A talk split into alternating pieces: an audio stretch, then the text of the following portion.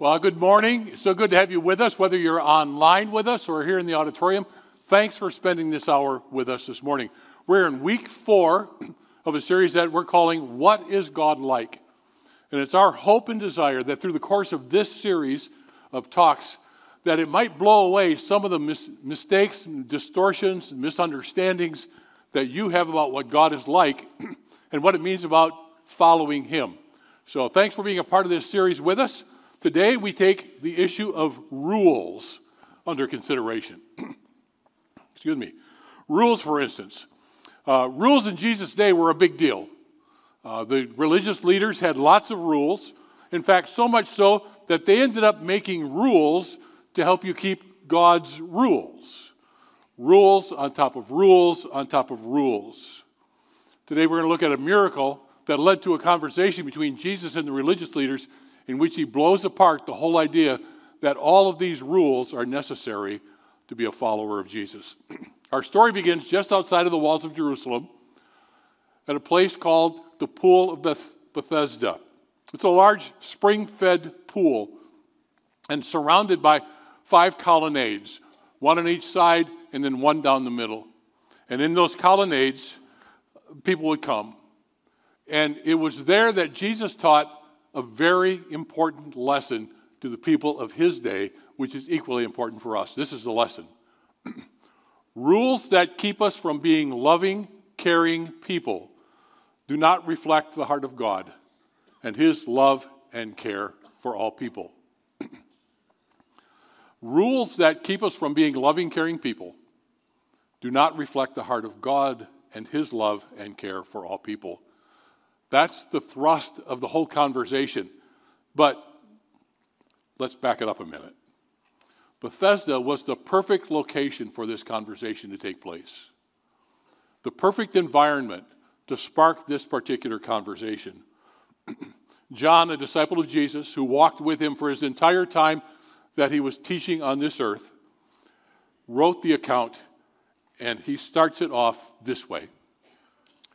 Sometime later, Jesus went up to Jerusalem for one of the Jewish festivals. now, there is in Jerusalem, near the sheep gate, a pool, which in Aramaic, and Aramaic is the common language of the people of that time and region, in Aramaic is called Bethesda, which means house of mercy. Keep that in mind.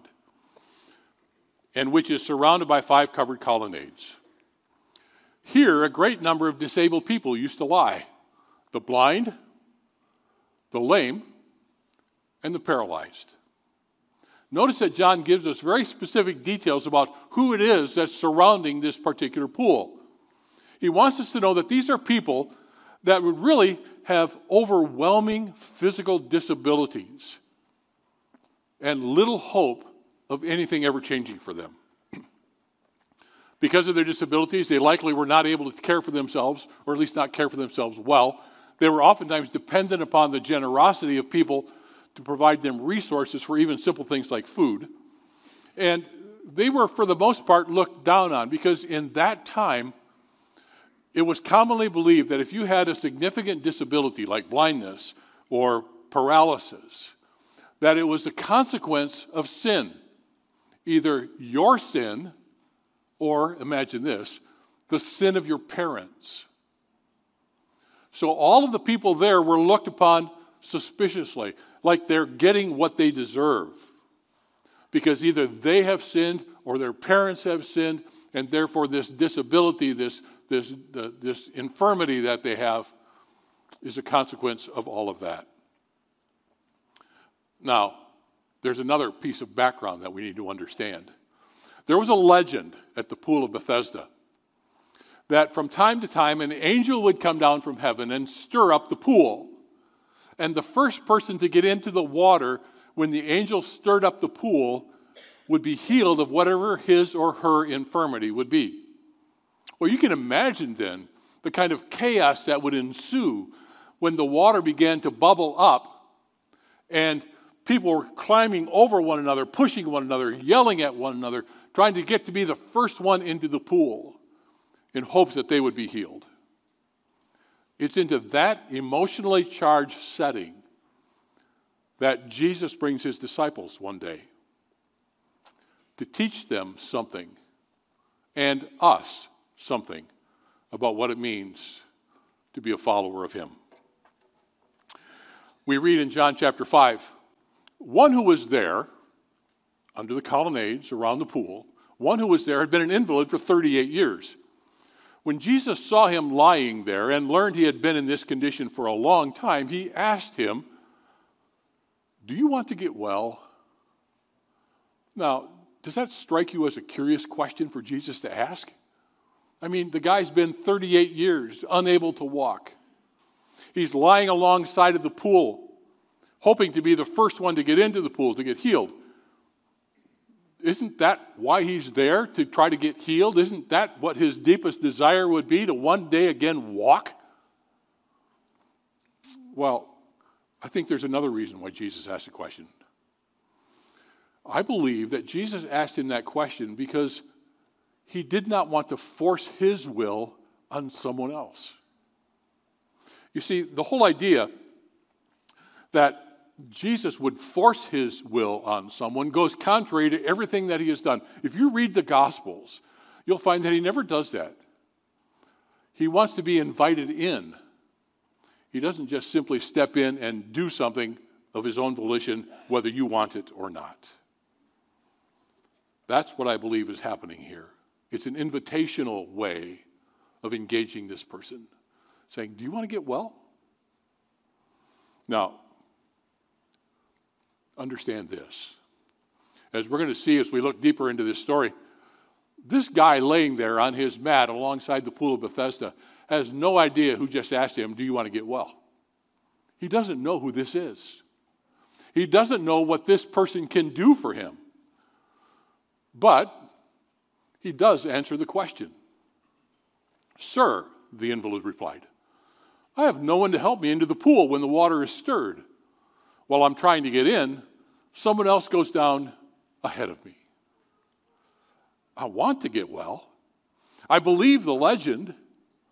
If I could only be the first one in, I think then I would get healed, but I'm not strong enough to reach the water to be the first one in.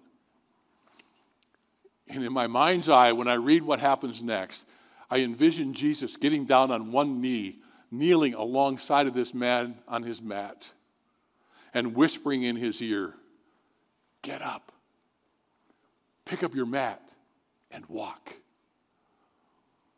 At once, the man was cured. He picked up his mat and walked. He had no idea what this person was able to do for him. Can you imagine how he felt in that moment? I mean, everything for him has suddenly changed. After 38 years, he's able to walk again. And he does exactly what Jesus said. He rolls up his mat. Now, we're not, we're not talking about a mattress. We're not talking about that purple thing you get in a box that un- expands. We're talking about a grass mat, which he rolled up, tucked under his arm, and walked. And as he walks that way, away from the pool of Bethesda, Jesus and his disciples walked that way. It was a miracle. And it wouldn't have been surprising at all if John had stopped the whole story and said, Isn't that amazing? Look what Jesus just did. But the miracle is not the point of the story. And we know it's not because of what happens next in this particular account. After Jesus tells the man to get up and walk, he does exactly that. But John gives us a hint of what's to come. the day on which this took place was a Sabbath, which to us seems okay, what's the deal? But first century Jews treated the Sabbath very significantly. Um, some of you, like me, were raised in a church where you heard the Ten Commandments. You may have even memorized them. Uh, okay, so let's have a test. Let's see how much you remember. Commandment number four remember the Sabbath day by keeping it holy. Oh, yeah, okay. All right. Now, admittedly, by keeping it holy is a little vague, right? And didn't completely fill in the blanks of how do I keep it holy. Well, the good news is that the religious leaders were more than happy to fill in that blank for you. It's kind of like, okay, it's kind of like what I had growing up. Sabbath was now Sunday, and we were called to keep Sunday holy.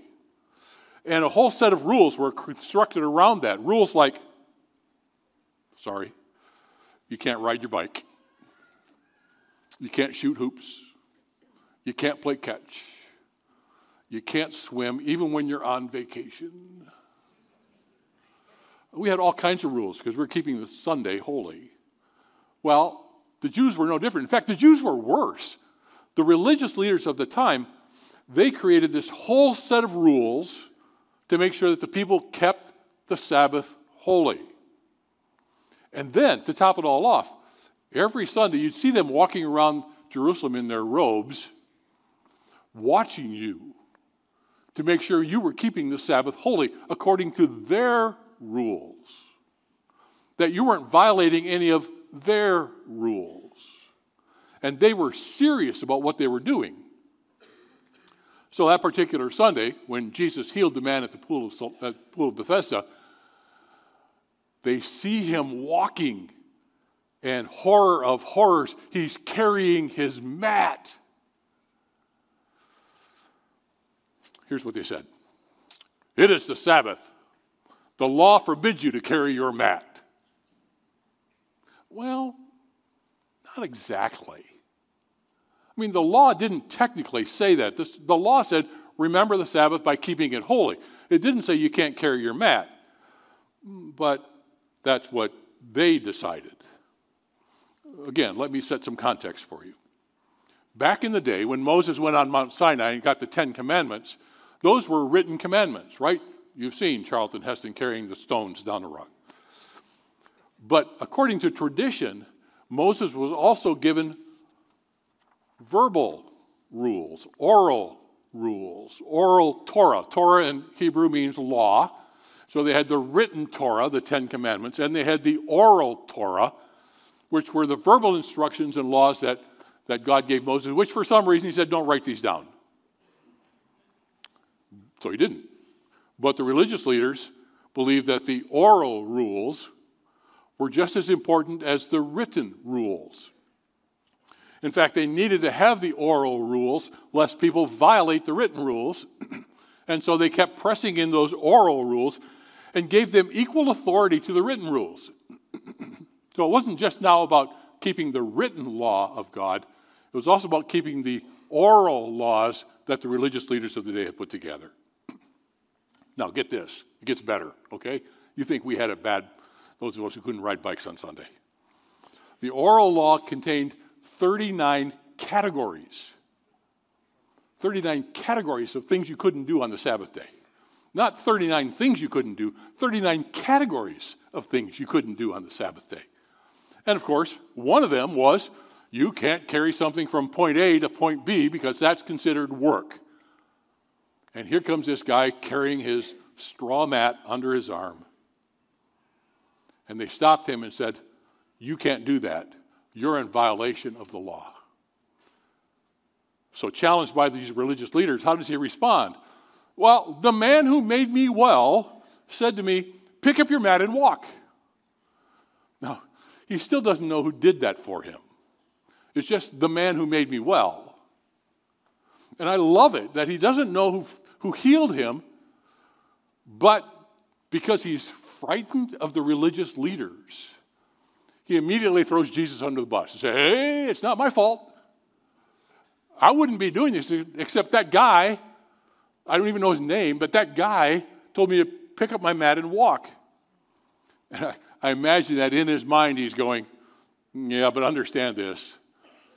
That guy chose to do something for me that, that I couldn't imagine having happened. He healed me.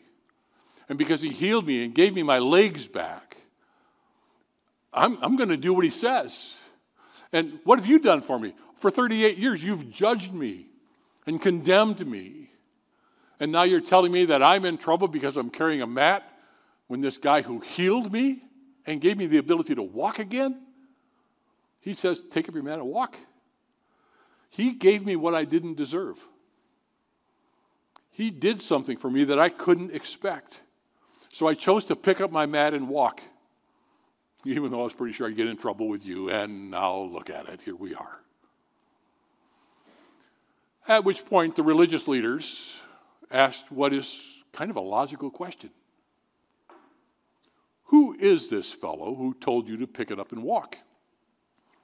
In other words, tell us the name of the man who defies our laws and defiles our Sabbath. Because if he actually healed you, then understand that he broke the laws of Sabbath too, because we have another law that says you cannot practice medicine on the Sabbath, no matter what the circumstance, unless it is to save a life. And let's be real here. The guy wasn't saving your life. I mean, you weren't dying, you'd been paralyzed for a long time 38 years. He could have waited one more day to heal you, but he chose to do it on the Sabbath, which is a violation of the law. We want to know his name. Give it up to us because you and he are in big trouble. And the man says, uh, The man who healed, who was healed, had no idea who it was. For Jesus had slipped away into the crowd that was there. He said, I don't know who it was. I just don't know. I find this fascinating. The religious leaders who were desperate to follow the rules were, in fact, missing the point. What was the point about keeping the Sabbath holy? Was it crafting a whole set of rules so that you were undoubtedly going to violate them in some fashion? No. The point of the command, the point of God's command to keep the Sabbath holy was this to take a break from your labor but not necessarily to take a break from love of other people. It was to take a break from your occupation, but not to step away from, from compassion. In fact, I think John recorded this story just for that reason, under the inspiration of the Holy Spirit of God. He wrote it down so that we would have that lesson come to us as well. Because this is something that can happen to religious people when we fail to understand the heart of God behind a rule that He gives to us. When the rule becomes more important than the God who gave the rule. When the rule becomes more important than understanding the heart of the God who gave that rule. Here's something I think we need to keep in mind. Whenever what's best for people isn't what's most important to you, you are at odds with God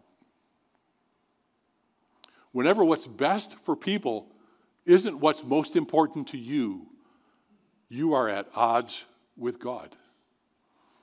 And some of you are probably thinking, whoa, Bob, back it down a little bit, boy. How can you say that? What, what gives you the authority to say something like that? Well, it's because of something John wrote earlier, something that you've probably heard multiple times. It's this for God so loved the world that he gave his one and only Son, that whoever believes in him shall not perish, but have eternal life. Ah, yeah, I remember that verse. I've heard that before.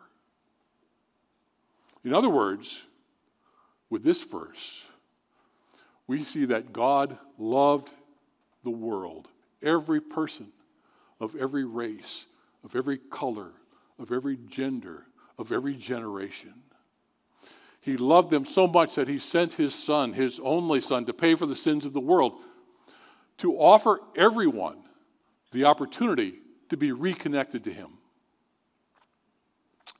That is a staggering thought. The breadth of God's love and the depth of his love, that everyone has the opportunity to be reconciled, and the depth of it, the reality that he gave his son so that we might be forgiven of what we cannot care for ourselves. Therefore, if God really loves everyone and cares about everyone, then anything that I do to hurt another person is sin. And anything I do to distance another person from God is sin. And anytime I use the Bible in a way that fails to treat another person with dignity and compassion is sin.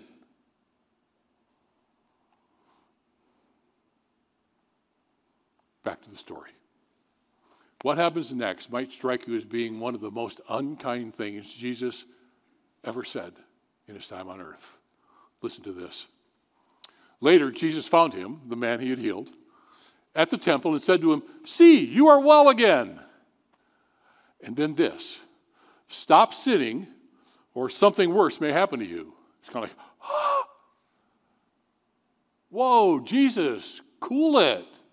Take a breath, dude. I mean, really? Stop sinning or something worse may happen to you?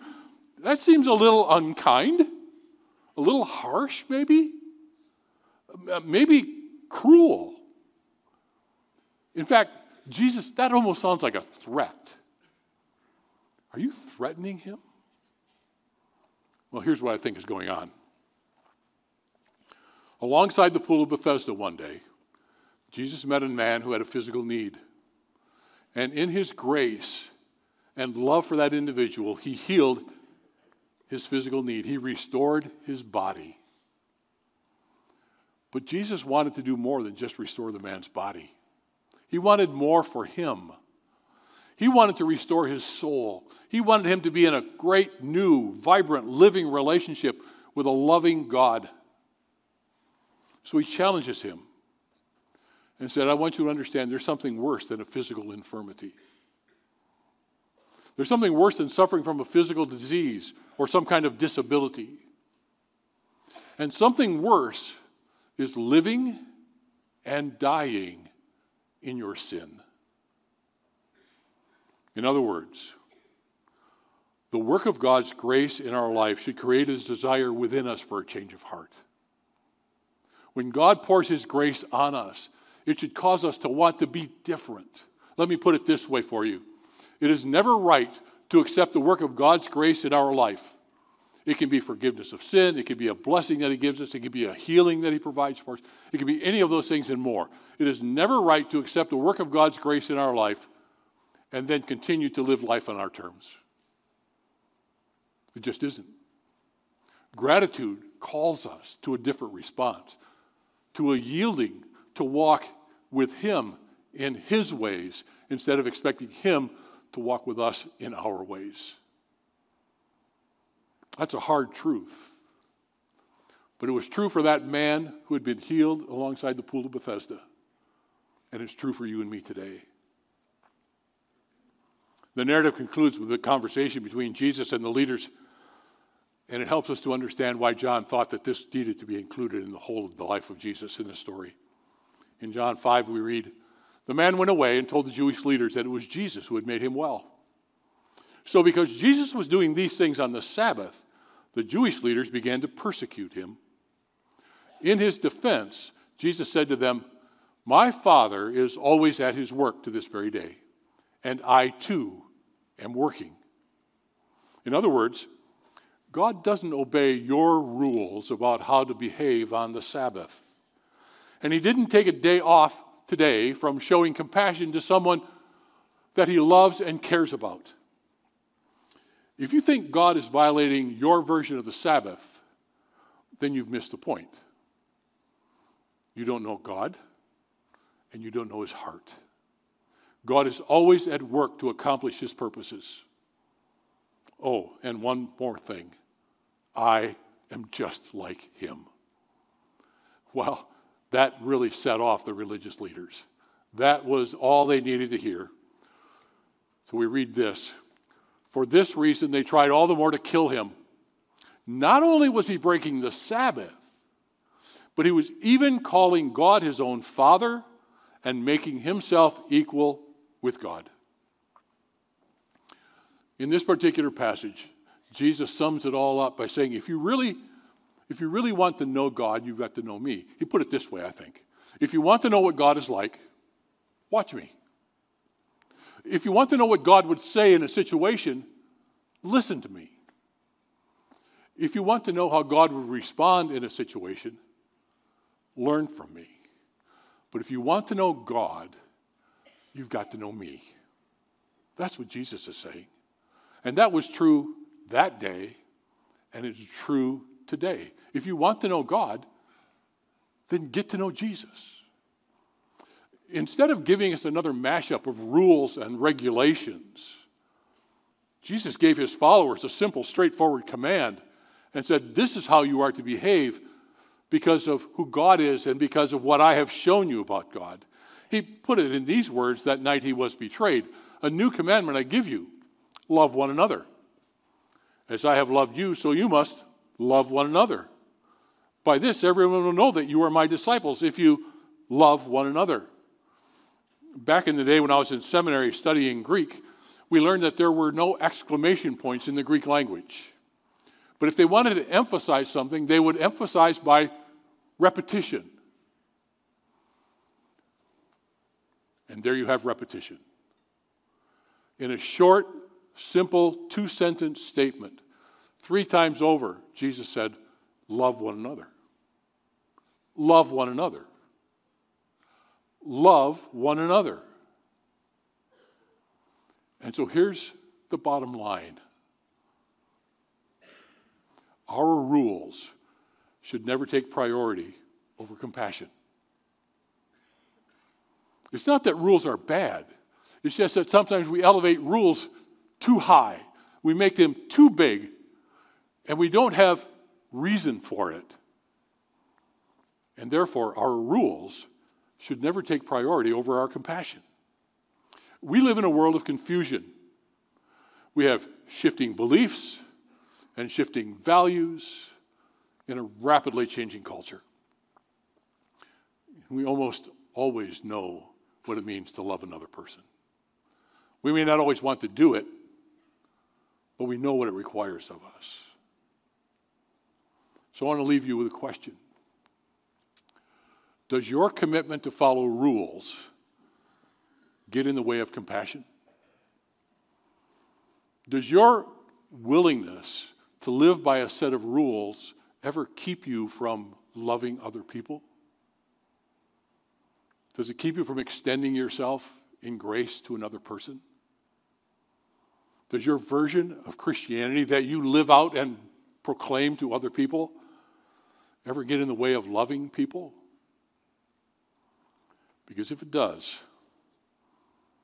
it's time to change. It's time to change your concept of who God is and how God operates and how we are to live as a follower of Jesus. And the good news is you can do that by focusing on Jesus and learning to love one another and allow the rules to be set aside so that you can love as God loves and care as God cares. And when you do that, what do you show? You show God flowing through you. You show God displayed before another person. So examine that for yourself. Maybe it's time for a change about how you display God to the people around you.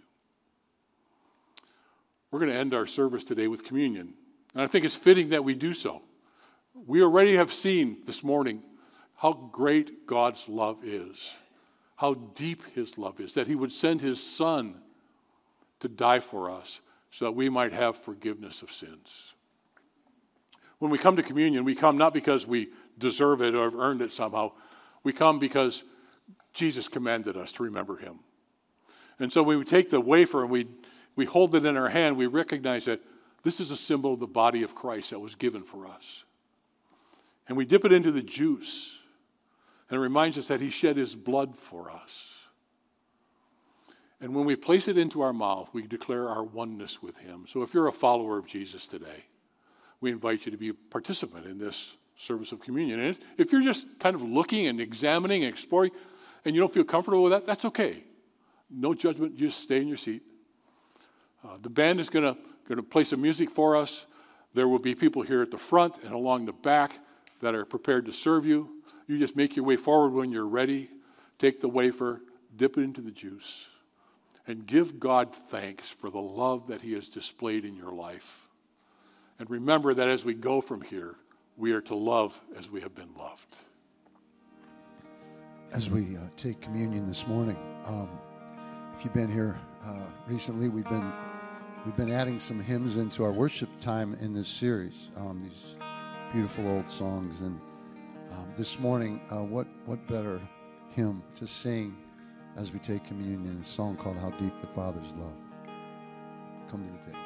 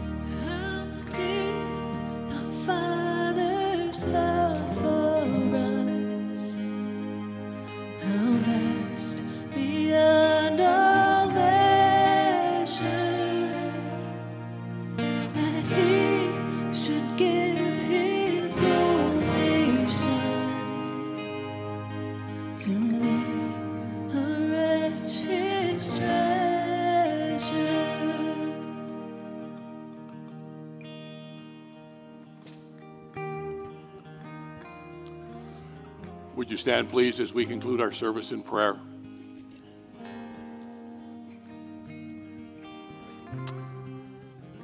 Father, we are staggered and humbled by the depth of your love for us. Thank you for loving us in all of our unloveliness. Thank you for caring for us. Thank you for calling us to love one another. We're grateful for your love, and we ask for your strength that will help us to love others, to help us lay down the rules that so easily float in our minds, so we might love as you love and care as you care. Help us this week to love those that we encounter, to reflect your love to them. We pray for your help and your grace and your strength. we pray all of this in the name of Jesus Christ, our Savior, our Lord, and our King. And everyone said, Amen. Thank you. God bless you. Have a great week.